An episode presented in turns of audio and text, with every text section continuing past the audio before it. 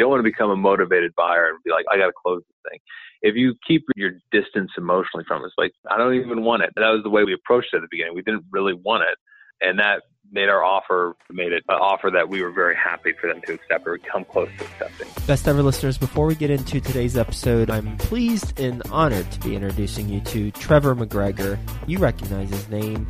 He's been on the show multiple times. Just search Trevor McGregor, Joe Fairless, and you'll hear his interviews that I did with him, and he has a lot of value during those interviews.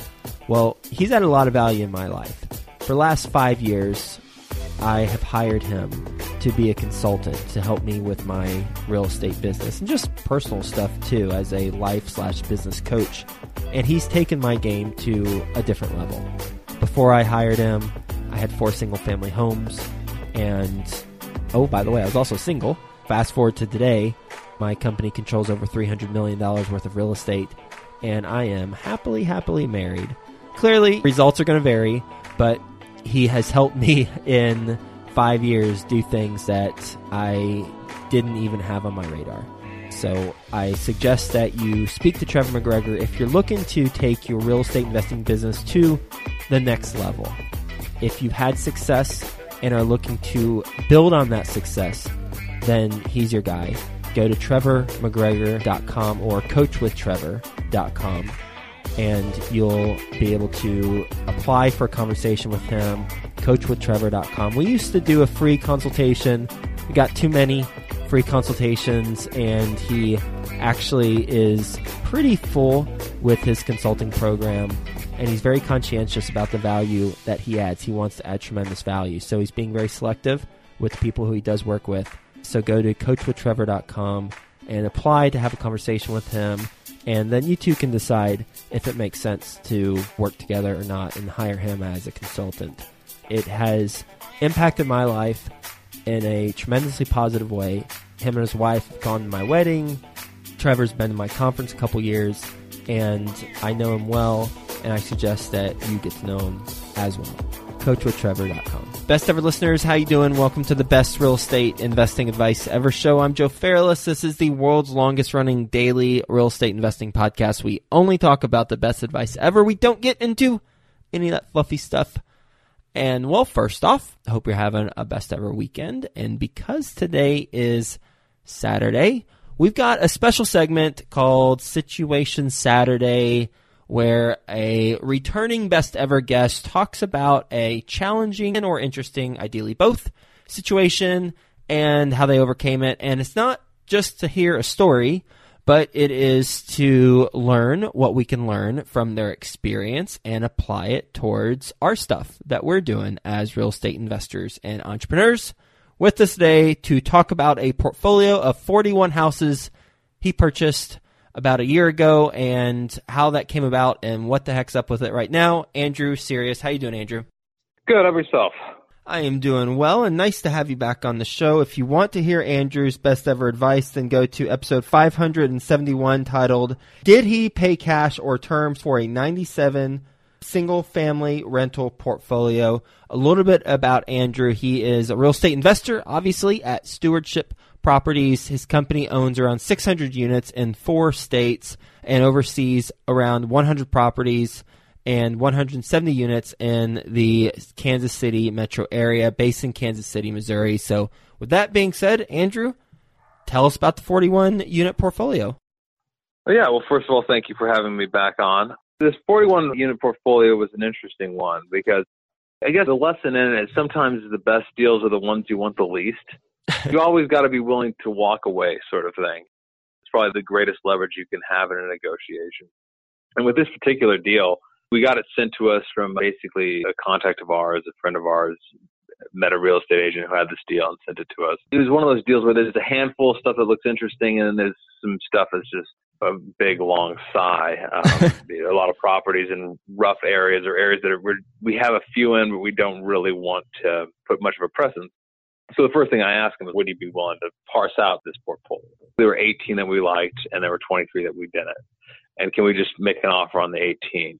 And they had no interest. And it was like, it was, I think it was like a small hedge fund. It was like a small group of investors who bought a bunch of foreclosures or notes. I think they bought some notes and foreclosed on them, and they had this just kind of hodgepodge portfolio with a handful of good properties in decent areas. One of these houses, we call it the Kramer House from sign, you know, Kramer from the the levels. yeah, I don't know if you remember that episode where he was going to make the various levels. And like every room is on a different level. so you walk up a step and then you walk down. So there's some goofy houses in there. There's also some great houses, some like beautiful Victorian houses in one of the best areas of town. And then a bunch of these ranches in this kind of sketchy area called Ruskin. That's it's good for cash flow, but it's also pretty tough. You can have some property management issues. A lot of people lost their shirts there. A lot of out-of-staters. They looked okay. They bought these properties for inflated values. That was happening a couple of years ago. But they didn't want anything to do with that. They were like, it, it needs to be purchased all or nothing. And so we kind of look at a few of them and the portfolio, we'd call it, I'd say semi-performing. It was like 80% occupied, but you know, it had a lot of turnover, a lot of rehab when these tenants left. It was under rented. It was very under rented, but it was at the same time we knew there was a lot of deferred maintenance that was mm-hmm. going to kind of add up. But one of the things I think about the portfolio, is it's kind of one of those things where you can be right in the middle, right in the weird middle. Like it's too big for a lot of smaller investors, but it's also too small for a lot of the hedge funds. And it's also in areas that they usually don't buy in. And so there's not a lot of buyers for this type of deal. It's kind of helpful to think in those terms. What kind of deals can we purchase that most people aren't interested in? They're either too big, too small, they have to close too quick, they need too much work, whatever. Or maybe you're really good at investing in a particular area that's fairly rough. Gotten in with Section 8, you know, that kind of thing. So if you have that kind of advantage, it really works for you. So we made it.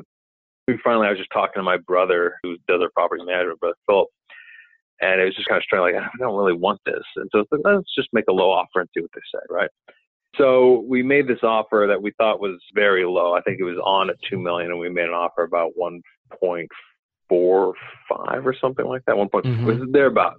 And they came back at like one five, and so we were just about there. Like, like I was shocked they came down so much. Mm-hmm. But the advantage was, of course, we were like, well, we'll, we'll see if we can split the difference. Take a little bit more on it. But we talked to him again. And again, it's always advantageous to talk to the seller, not just the agent, the seller if you can. We, I, I kind of skipped over the first part where we talked to the seller, just briefly getting some information about the property. We talked to him again in between that. And what we outlined, because one of the biggest problems with this, we didn't do a syndication or partnership or anything like that because then we're having to split the equity two ways. And also because it's a long, drawn out turnover rehab situation, it was kind of like how much money are we going to have to sit in escrow just sitting there waiting for the rehabs, or are we just going to have to have virtually no cash flow for the first two years or year and a half or whatever? So for those two reasons, one, the weird cash flow situation with a semi performing group of properties that would need rehab as you went, and the fact that we just don't like splitting equity. Mm-hmm. We didn't want to do that. But uh, I guess to take a little bit of a step back to explain how we ended up financing this thing, which I, I think is a fairly creative method, is our normal strategy is the so-called BRRRR strategy: buy, rehab, rent, refinance. Mm-hmm. So what we do is we buy properties, usually REOs or fixers or absentee owners or whatever. We fix them up, we rent them out, and then we take a group of them, usually between five and ten, and we bring them to a bank and we refinance it. So then we get private loans on them up front, eight or nine percent interest, and then we refinance those out, and then we try to put those private lenders onto new properties. It's just kind of like a wheel that spins around, and get a property with a private lender, rehab it, rent it, refinance it with a bank, put that private lender on a new property. Well, this is a little bit lucky on our part, but we just happen to have a very large one of these going through. We had 25 properties being refinanced. Okay. And these were a little bit more expensive too. So it was not quite the same price, but very close. And we had a couple other private lenders that we thought we could reach out to. But the advantage here was we could set it where these properties would refinance just before these other properties were set to close. So we could just take these private lenders and move them over to these other properties. Now, the one problem with that is since we didn't want to cross collateralize them on mm-hmm. create this giant mess, nor would these private lenders want to be cross collateralized with a bunch of other people that some of them don't even know.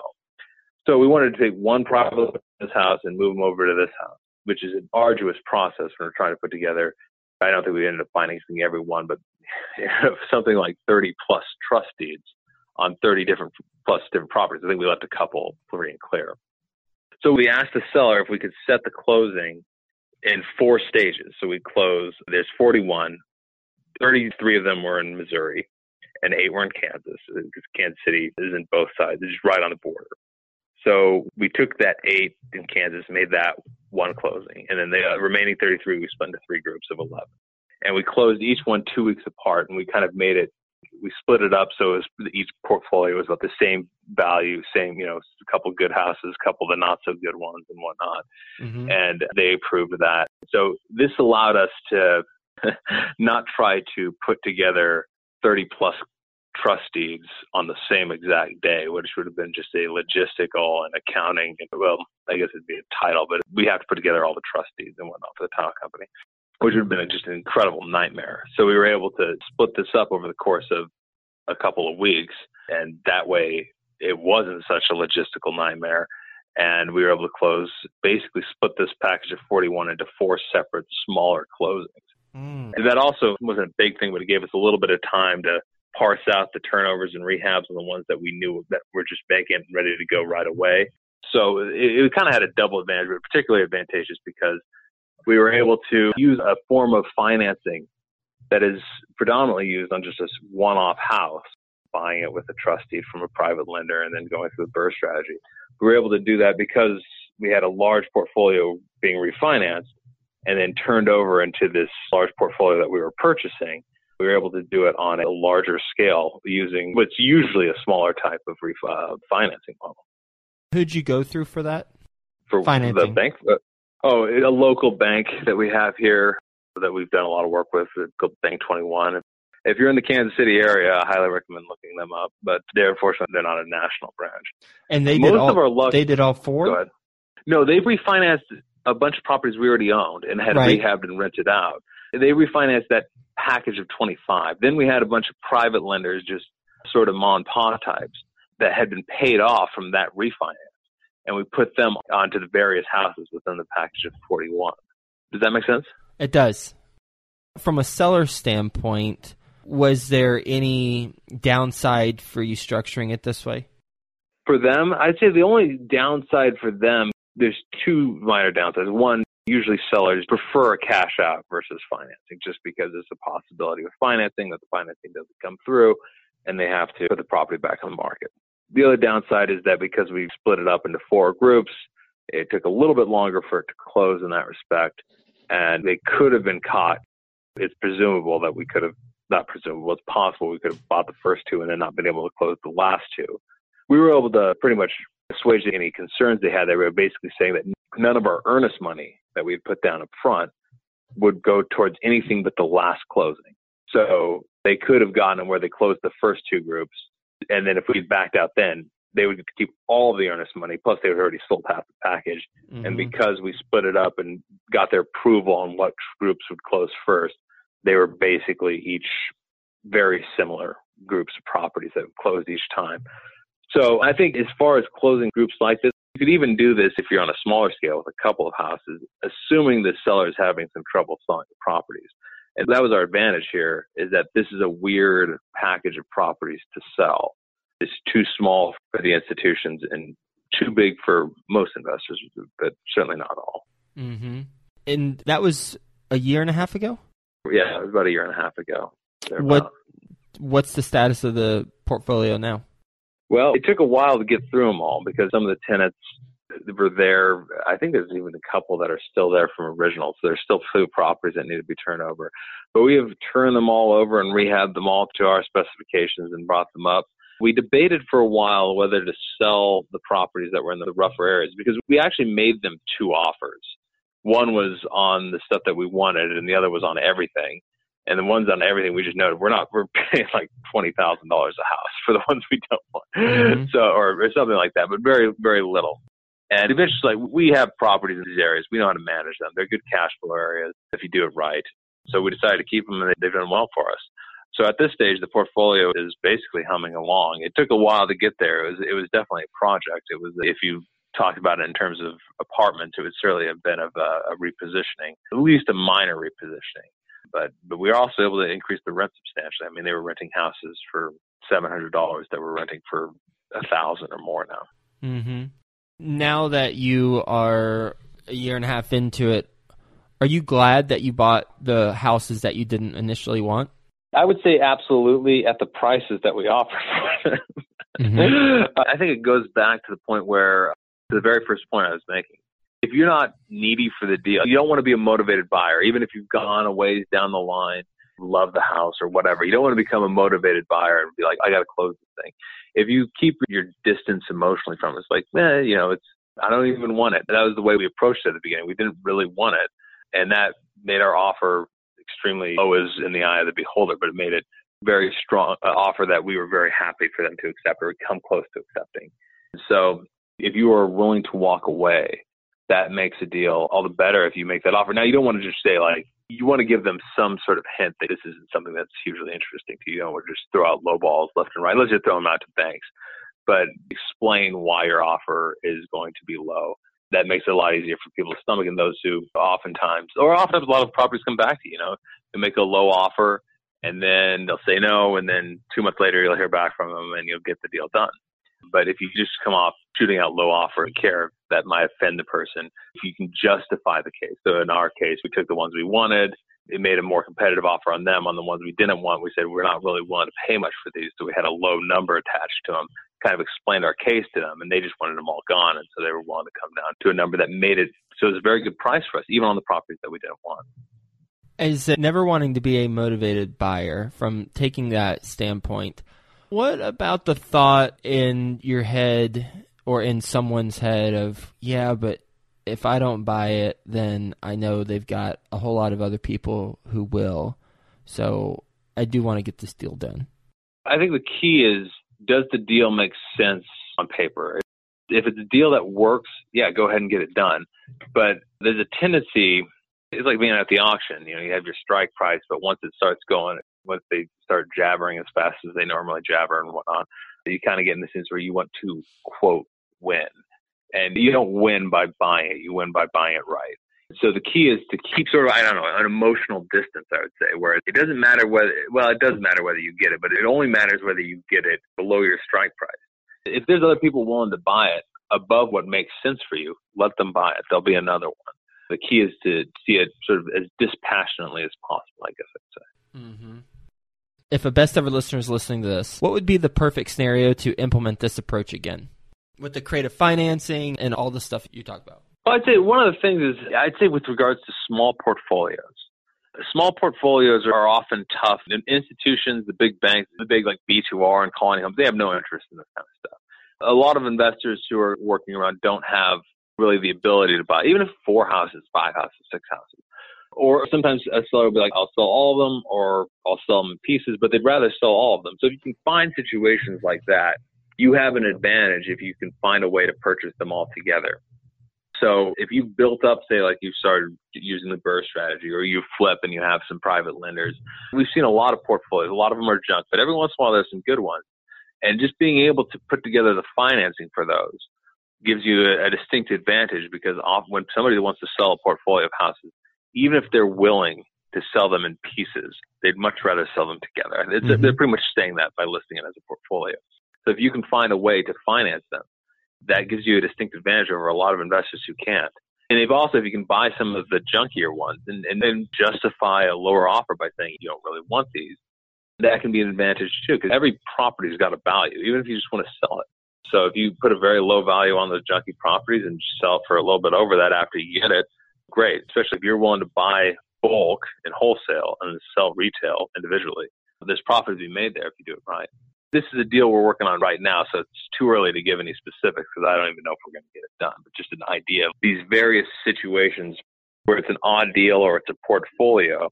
And if you do what most people aren't interested in doing or can't do, there's an advantage. Like we're looking at a, a group of condos right now. This guy. And, and j- just to clarify, you did this deal a year and a half ago, but you just said that this is a deal that you are trying to get done. So were you referencing the story you're about to tell with the condos?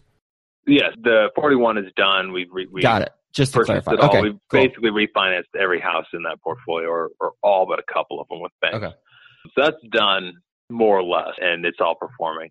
The condo deal is sort of similar. It's a group of that being said, I don't know if we're going to get it. We're negotiating. I can give the broad strokes and why it's a deal that most aren't interested in or can't do, and thereby there's an opportunity. So it's 17 condos in a condominium complex That's about twice that size.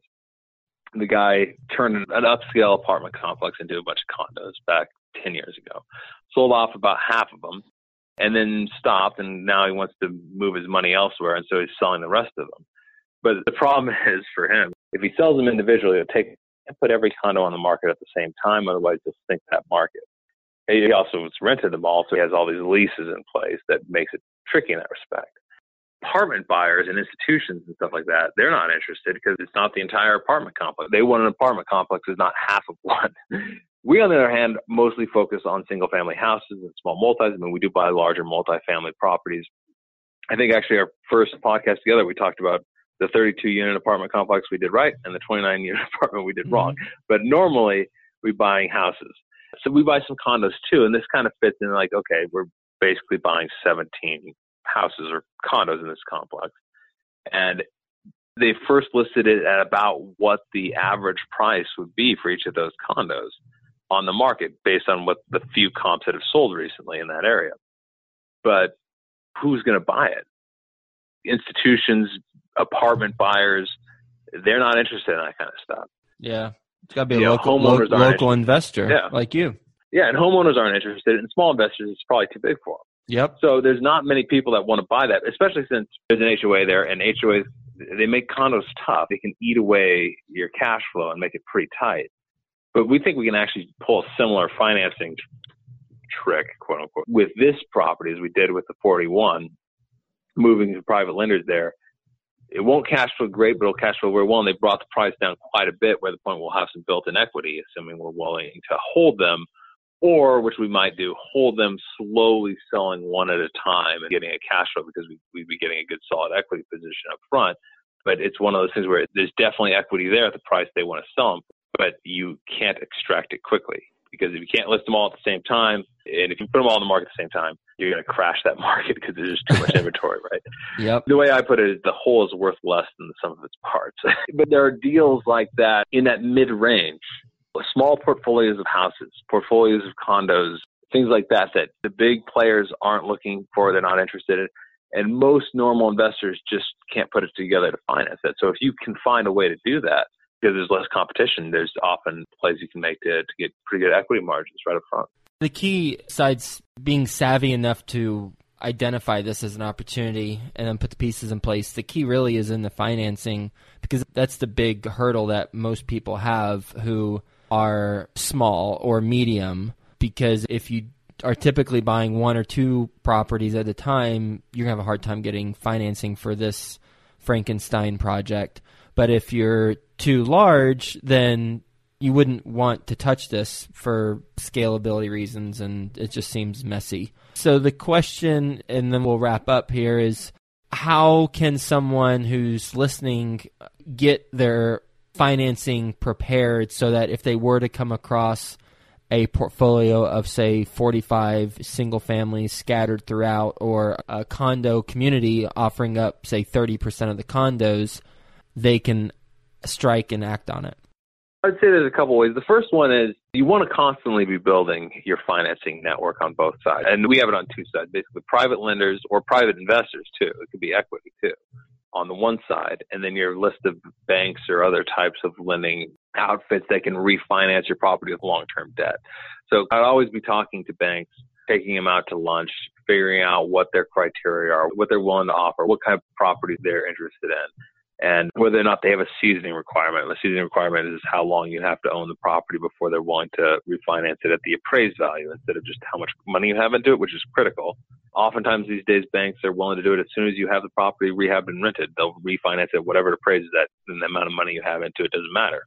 But we've had banks that have been great lenders for us, and all of a sudden, either they just fall off and get really conservative, or we hit their lending limit and we can't do anymore. So it's constantly be finding new banks you also always constantly want to be looking for potential private lenders or private equity investors. And that way, just talking to people, networking, going to various events, always be telling people what you do. One way that my dad recommended, which I think is great, is just sit down with a pen and pad and, and see, like, can I put down 10 names of people that might have money sitting in a CD that's doing nothing, that's making 0.1% or whatever.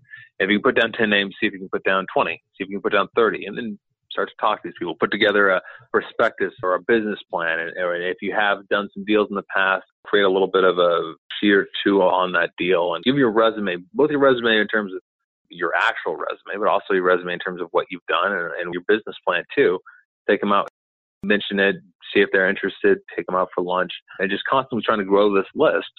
Once you have a couple of people, maybe you have a couple of private lenders, you might be in a position for that. I mean, if you have four private lenders and you're looking at a portfolio of five, then all of a sudden that might be something that you can transition over.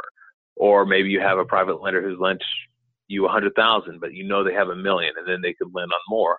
And also, I'm sure you've talked to some people about syndications or partnerships or things like that.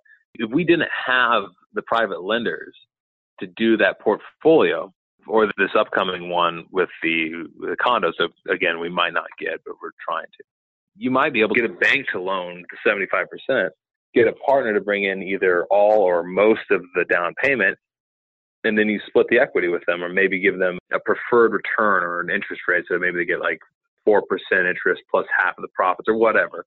There's a million different ways you can arrange it. So the more contacts you have, the more people that would be interested in lending to you, the more people that have already lent to you, the more opportunity and possibilities you have to make a deal like this work if you don't have very many people that you've built these networks with, that you've built these relationships with, your options are fewer. And that's fine. It's how everybody starts. But as you work, you want to build that up. And that presents more and more opportunities for these types of creative deals. Andrew, how can the best ever listeners get in touch with you? The best way to get in touch with me is probably on my weekly column for Bigger Pockets.